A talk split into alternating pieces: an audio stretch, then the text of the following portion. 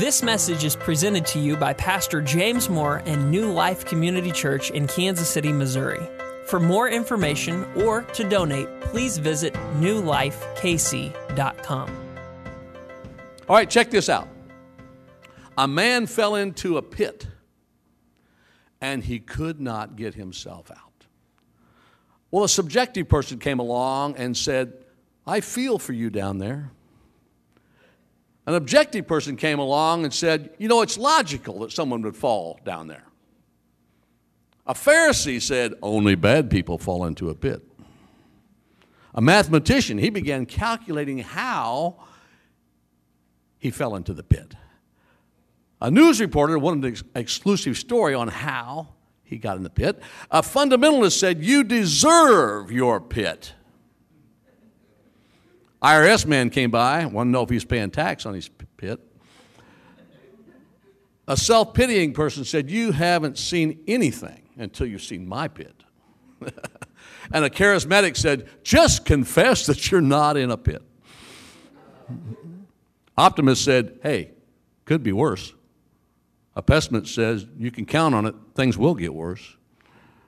But Jesus, everyone say Jesus. Jesus, Jesus seeing the man, took him by the hand, say, Praise the Lord, Praise the Lord. and lifted him out of the pit, say, Hallelujah. Yeah. Hey, have you ever experienced that? Have you ever been in a pit? Jesus lifted you out. If so, raise your hand and say, Yes, it happened to me. Have you ever been down and Jesus picked you up? If so, raise your hand and say, Thank you, Lord. Amen. Now turn to your neighbor and say, Jesus loves me. This morning, I'd like for us to consider the word unrelenting. Unrelenting. Unrelenting means undiminished in intensity or effort. It means unyielding, uncompromising, incapable of being changed or persuaded by arguments. In other words, to be unrelenting is to stay the course, never stop. What a wonderful description of God's love. His love is absolutely unrelenting.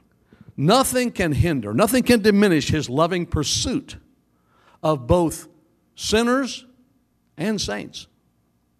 See, the Apostle Paul, he believed this. He became convinced that God would love him fervently through his highs and through his lows, all the way to the end. And he said this He said, I am convinced that neither death nor life, neither angels nor demons, neither the present nor the future, nor any powers, neither height nor depth, nor anything else in all creation will be able to separate us from the love of God that is in Christ Jesus our Lord. See, he was declaring, nothing can separate me from his love. No devil, no demon, no principality, no man, no angel, nothing can stop God from loving me. Now, I realize that many believers have read this, maybe even heard it preached for years, and I'm always concerned that some may misunderstand and think that since God loves them, they have His permission to do whatever they want. And He'll overlook it. But that, friends, is an extreme position and that is not what these verses say. Today, however, I want to address the opposite extreme. For you see, there are Christians who, when they fail, when they fall short, when they sin, they begin to doubt God's love. And as a result, when something bad happens in their life, they think it's God punishing them. They sometimes end up assuming that He is responsible for every trouble and every trial, every sickness, and every difficulty they have.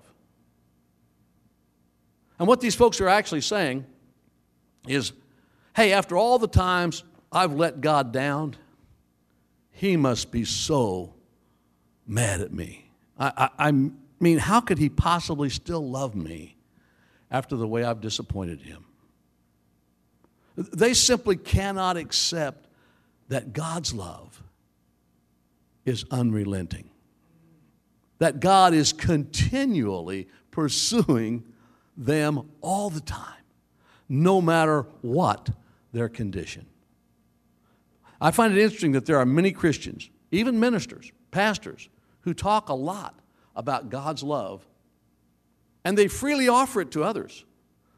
But when the enemy comes in like a flood into their own lives, they are swept away. They're devastated. Instead of tr- trusting what the Bible says about God's love, you know what they do? They trust their feelings. And their feelings tell them there's just no way God will still accept them.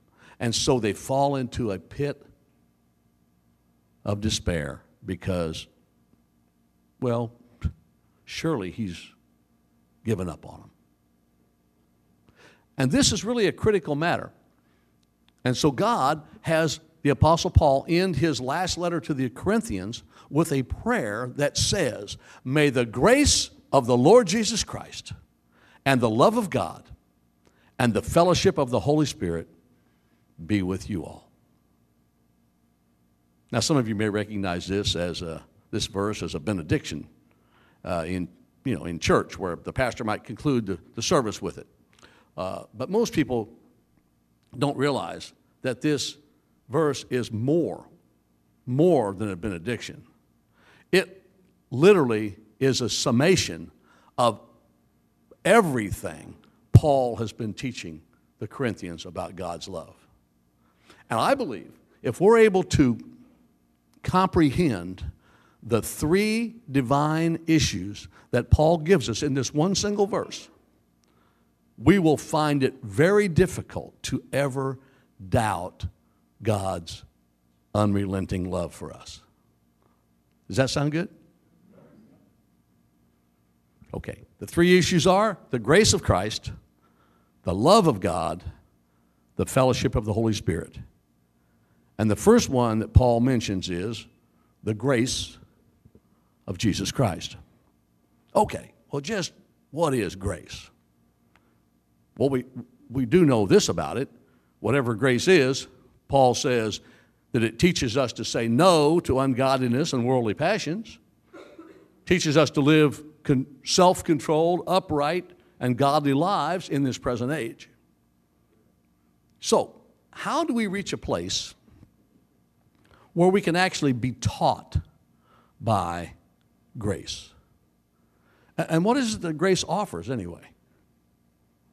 Well, according to Paul, grace teaches us to turn from godless living and sinful pleasures, teaches us to live with self control, right conduct, devotion to God.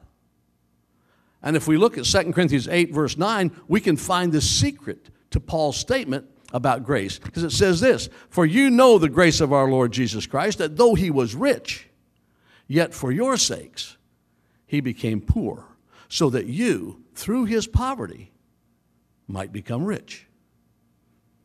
Now, please know, Paul is not talking about material riches here.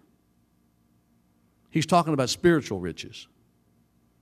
All through Paul's letters, you, find that he speaks of the riches of Christ's glory and the riches of wisdom and the riches of grace and of being rich in mercy and faith and good works. So, Paul is saying everything you need to know about God's grace is found in the Lord's example.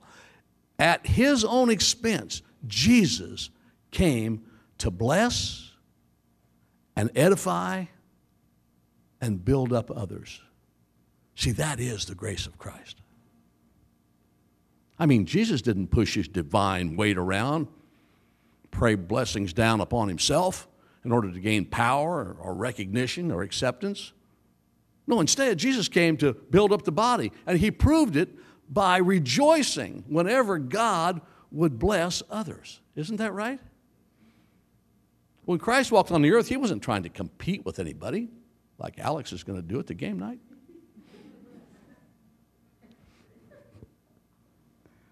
You know, you know that Jesus must have heard his disciples bragging on him and glorifying his mighty deeds. You know that he had to hear that. But what, what did Jesus do? In all humility, he says to them, Hey, you guys are going to outdo me. I'm telling you, you are going to perform greater works than all of mine.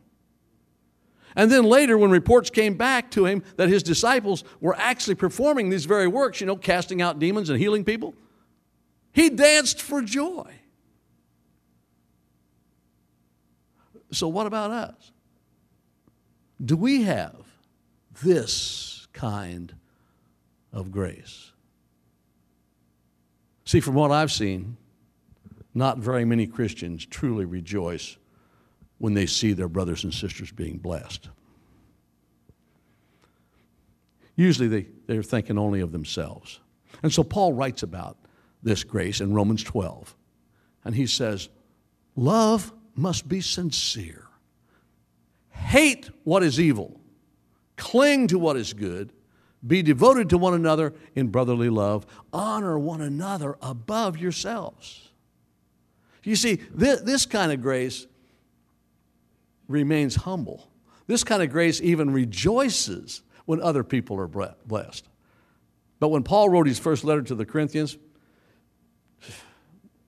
he saw very little of this kind of grace. You see, what Paul did find that the Christians in Corinth were in competition with each other. They, the church was full of self exalting, self promoting, self seeking men and women who were glorying in their spiritual gifts. They were trying to jockey for position and status. They even, you know, they were even competing at the communion table.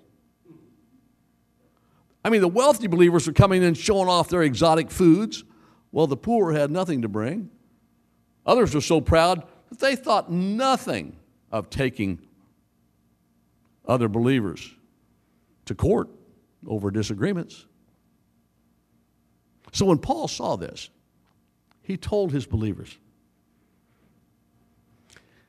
He said, Brothers, I could not address you as spiritual, but as worldly. Mere infants in Christ.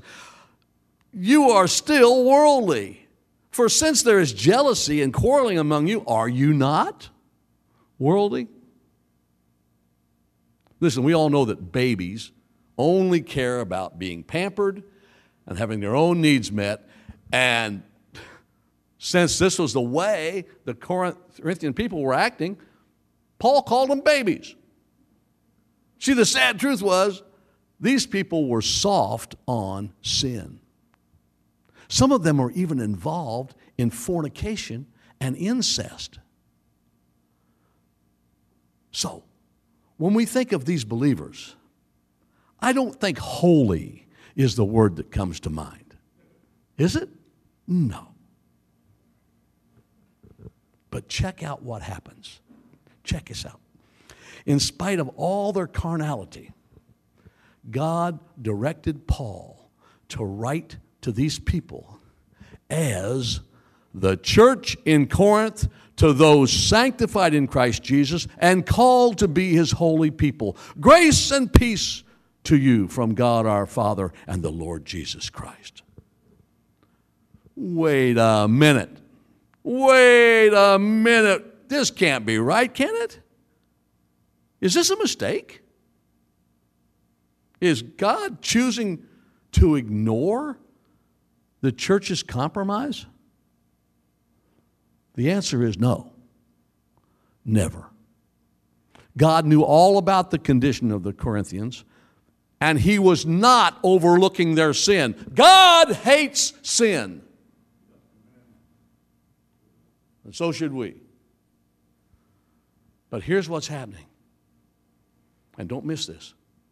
Paul's grace filled greeting to these people is a picture of God's unrelenting love.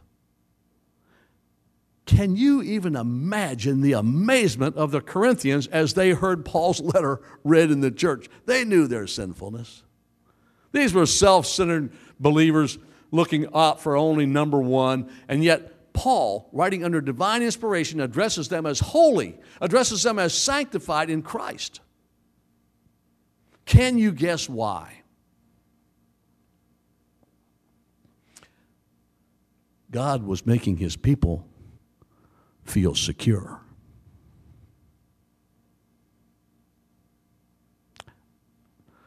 Let me, let me just take a moment to explain this security of the believer. I think we all know that if God judged us according to our condition, we would be saved one minute and condemned the next. We would be converted five times a day and we'd backslide five times a day. Every honest Christian, or at least anyone that has any sense of self awareness, has to admit that his or her condition, even at best, is one of struggle. Amen? Every one of us is still fighting, still needing to rely on God's mercy. And that's because we have weaknesses. We have frailties in our flesh. Thank God He doesn't judge us according to our condition. Instead, He judges us by our position. You see, even though we're weak, even though we're sinful, we have given our hearts to Jesus. And by faith, the Father has seated us with Christ in heavenly places. That is our position. Therefore, when God looks at us, He doesn't see us according to our sinful condition, but He sees us according to our heavenly position in Christ. Now, don't misunderstand.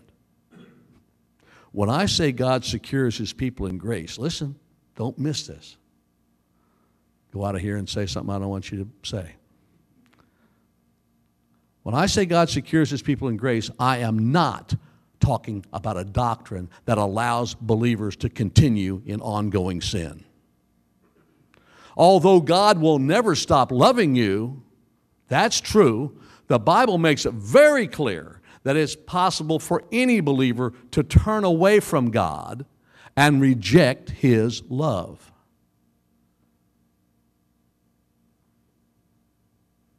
You can harden your heart so much that God's love cannot penetrate the walls that you've built.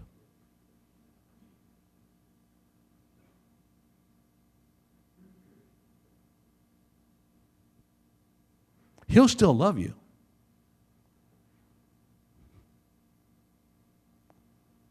But you won't be loved because you won't receive it. Are you tracking with me? He's loving but you're not receiving it. So at the end result is you're not loved. However, however, however, did I say that three times? Okay, good. If you sincerely want to please the Lord, and you're falling more and more in love with Him every day, your position is secure. And that's the message that God wanted to give to the Corinthians. Listen, some of you may be in a Corinthian condition right now. If you are, listen, God sees your position being only in Christ. When he looked on the Corinthians, he knew they had no resources to change. He knew they didn't have any power in themselves to suddenly become godly. So he instructed Paul to address them as sanctified saints so they would know the security of their position in Christ. You may be, you may be, some of you struggling with a weakness.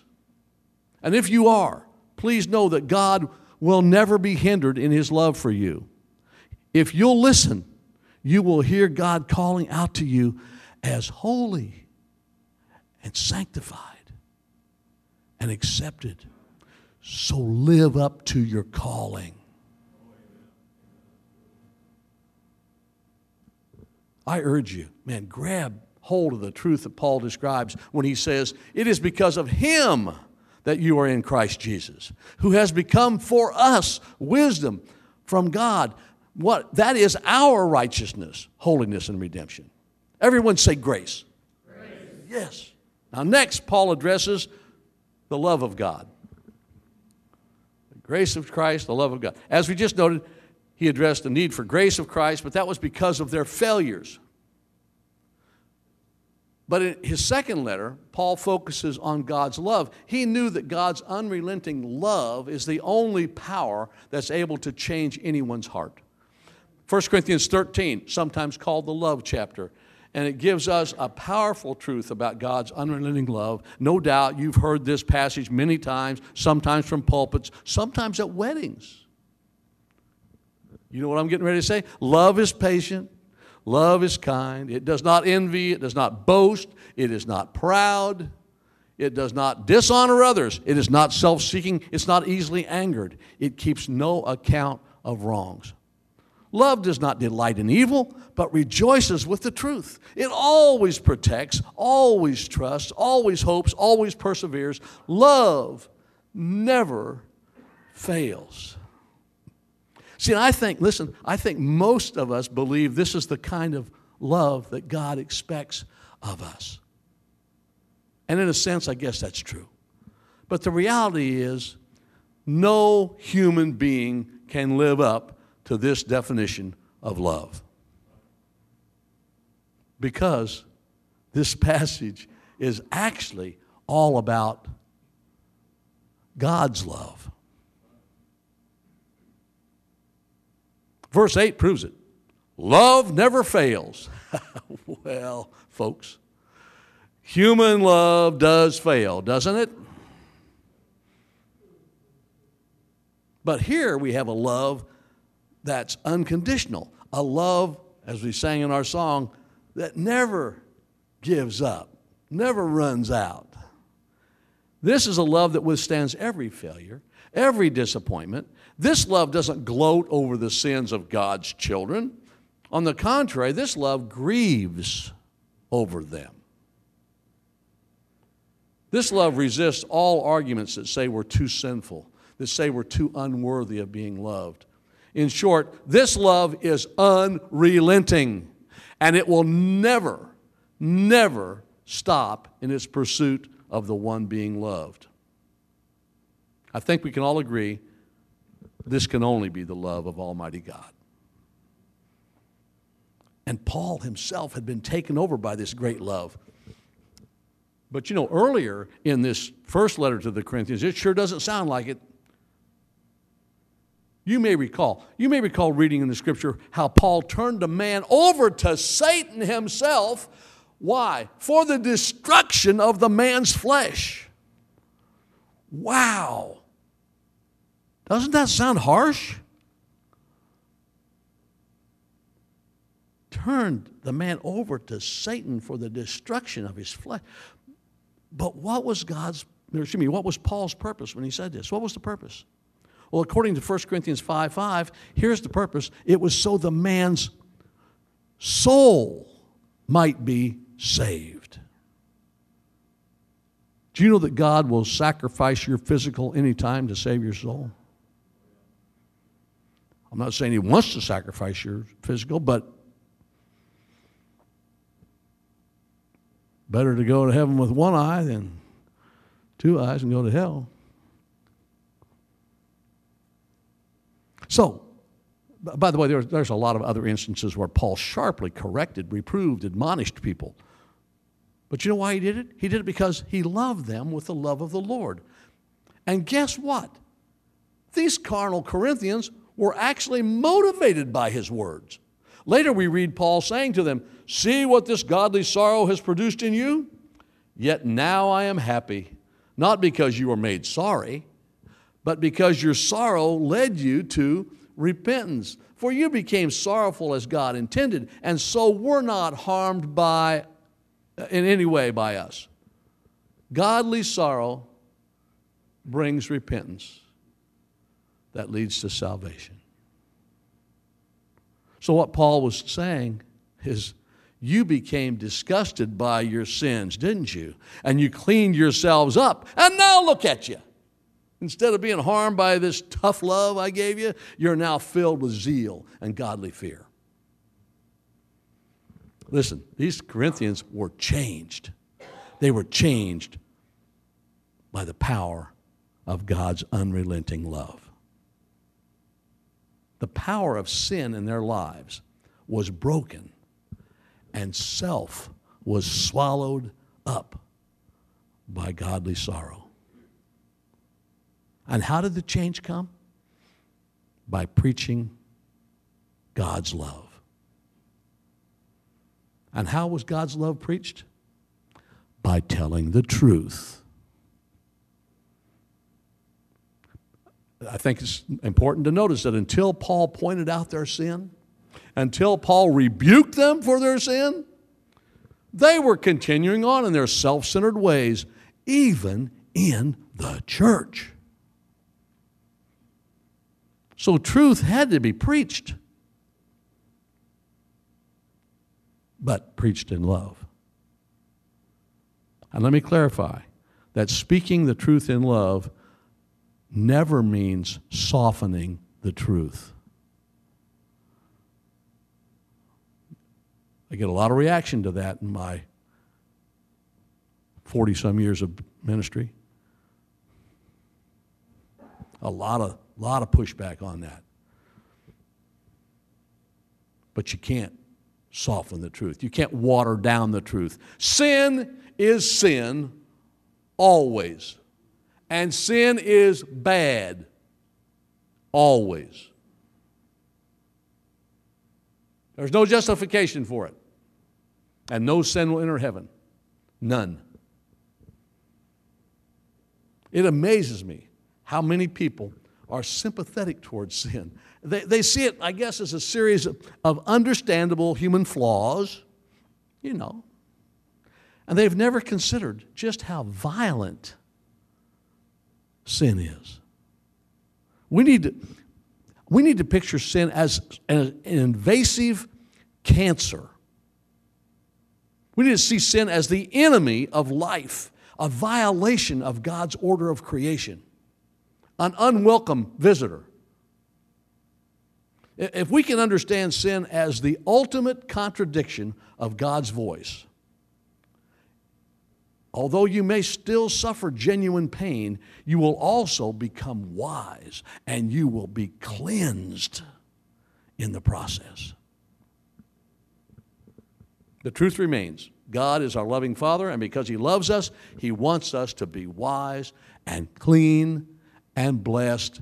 Even when we run away, even when we refuse to listen, what does He do? He continues chasing us with the truth why? Because his love is unrelenting. Now, of course, when we're sinning, we don't want the truth, do we? No. The reason sinners don't really want Jesus is because Jesus is the truth that brings sin into the light. The, reason a sinner can't find Jesus is the same reason a thief can't find a cop. He's not looking for him. And the reason a sinner hides from the truth is because the truth will expose sin, and then he's going to be forced to a decision. He's either going to have to forsake sin and live or embrace sin and die. Now, we should always try to be nice. But speaking the truth in love, infers righteousness, not niceness. Speaking the truth in love simply means that our intent must be for the person's good, not for their harm. It must be for their protection, not for their destruction. God loves you so much that He will risk upsetting you, even let your body be destroyed in order to save your eternal soul. God's unrelenting love. Okay, let's go back to our scripture in 2 Corinthians and read it together. Will you do this? Put it up here. Let's all read together. May the grace of the Lord Jesus Christ and the love of God and the fellowship of the Holy Spirit be with you all. So, Paul spoke of the grace of Jesus Christ, then he spoke of the love of God, and finally, he focuses on the fellowship of the Holy Spirit. Now, at first, these Corinthians, they knew nothing of this kind of fellowship. The church body was just overrun with individualism. Paul said of them, he says, One of you say, I follow Paul, another say, I follow Cephas, another says, I follow Christ. And this individualism, it carried over even into the people's spiritual gifts. Uh, it talks about in, in, in 1 Corinthians there, it talks about people were coming to church only to edify themselves. One came with the gift of tongues, one came with a prophecy, another came with a word of wisdom, and yet they were using their gifts to serve themselves. Everyone wanted to leave saying, Hey, I gave a prophecy today. I spoke wonderfully in the Spirit. And it was causing disorder. So Paul instructed them. He said, Listen, learn to hold your peace. Shh. Let someone else speak. You should be seeking to edify the body, not yourself. Now, Paul was not saying that signs and wonders and miracles don't have their place.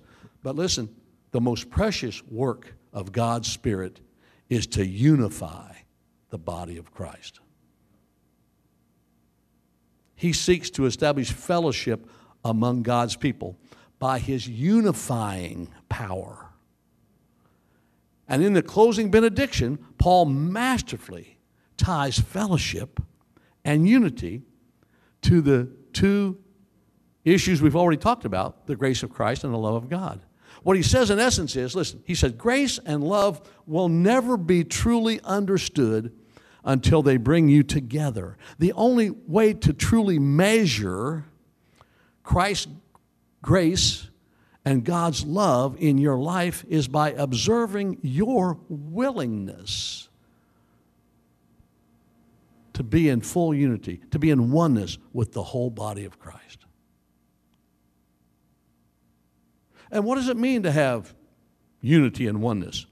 Well, I tell you one thing it means it means you have to remove all jealousy, remove all competition. It means stop comparing yourself to someone else. It means everyone rejoices when a brother or sister is blessed. It means everyone is eager to give rather than take.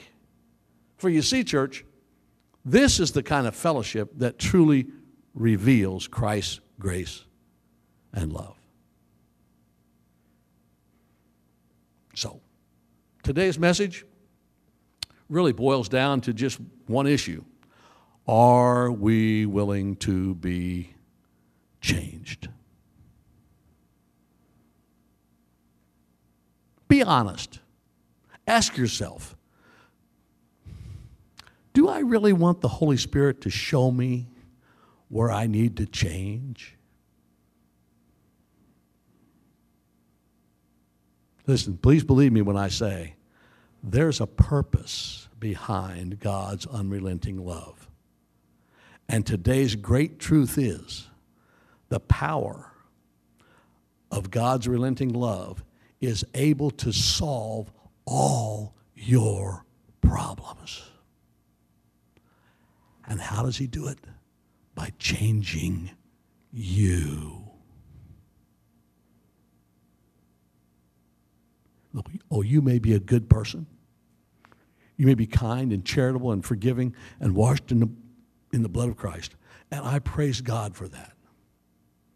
But God wants you to know that His love provides way more than forgiveness.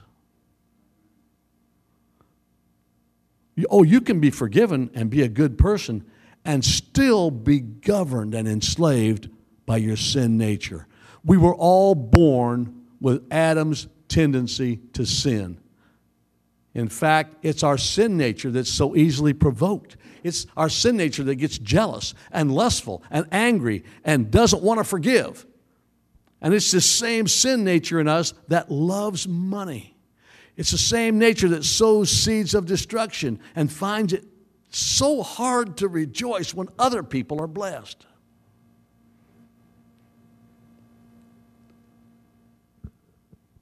Tune in.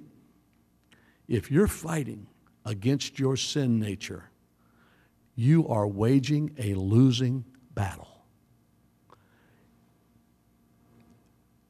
Your nature cannot be changed. That's big and it's deep, heavy, and it's true.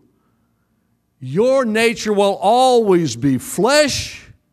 It will always resist the Holy Spirit.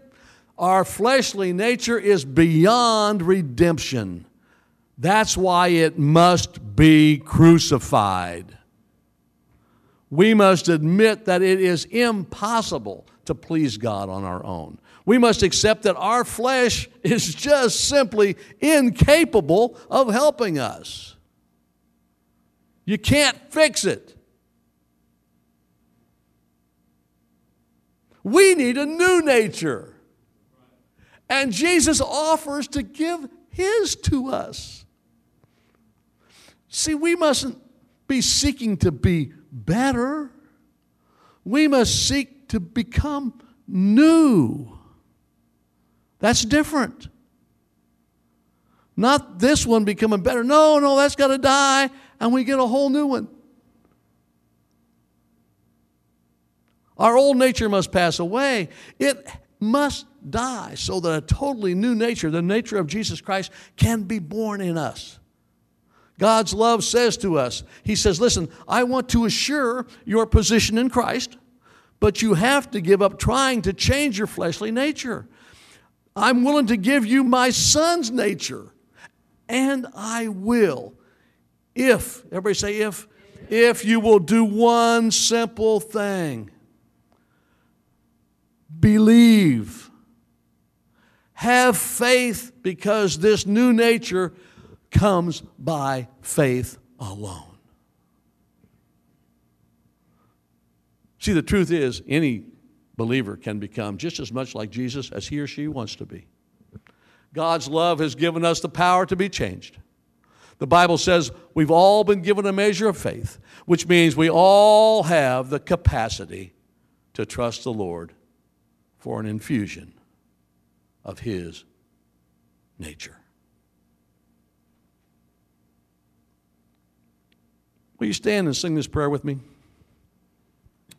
Let's sing this prayer. Change my heart, O God, make it ever true.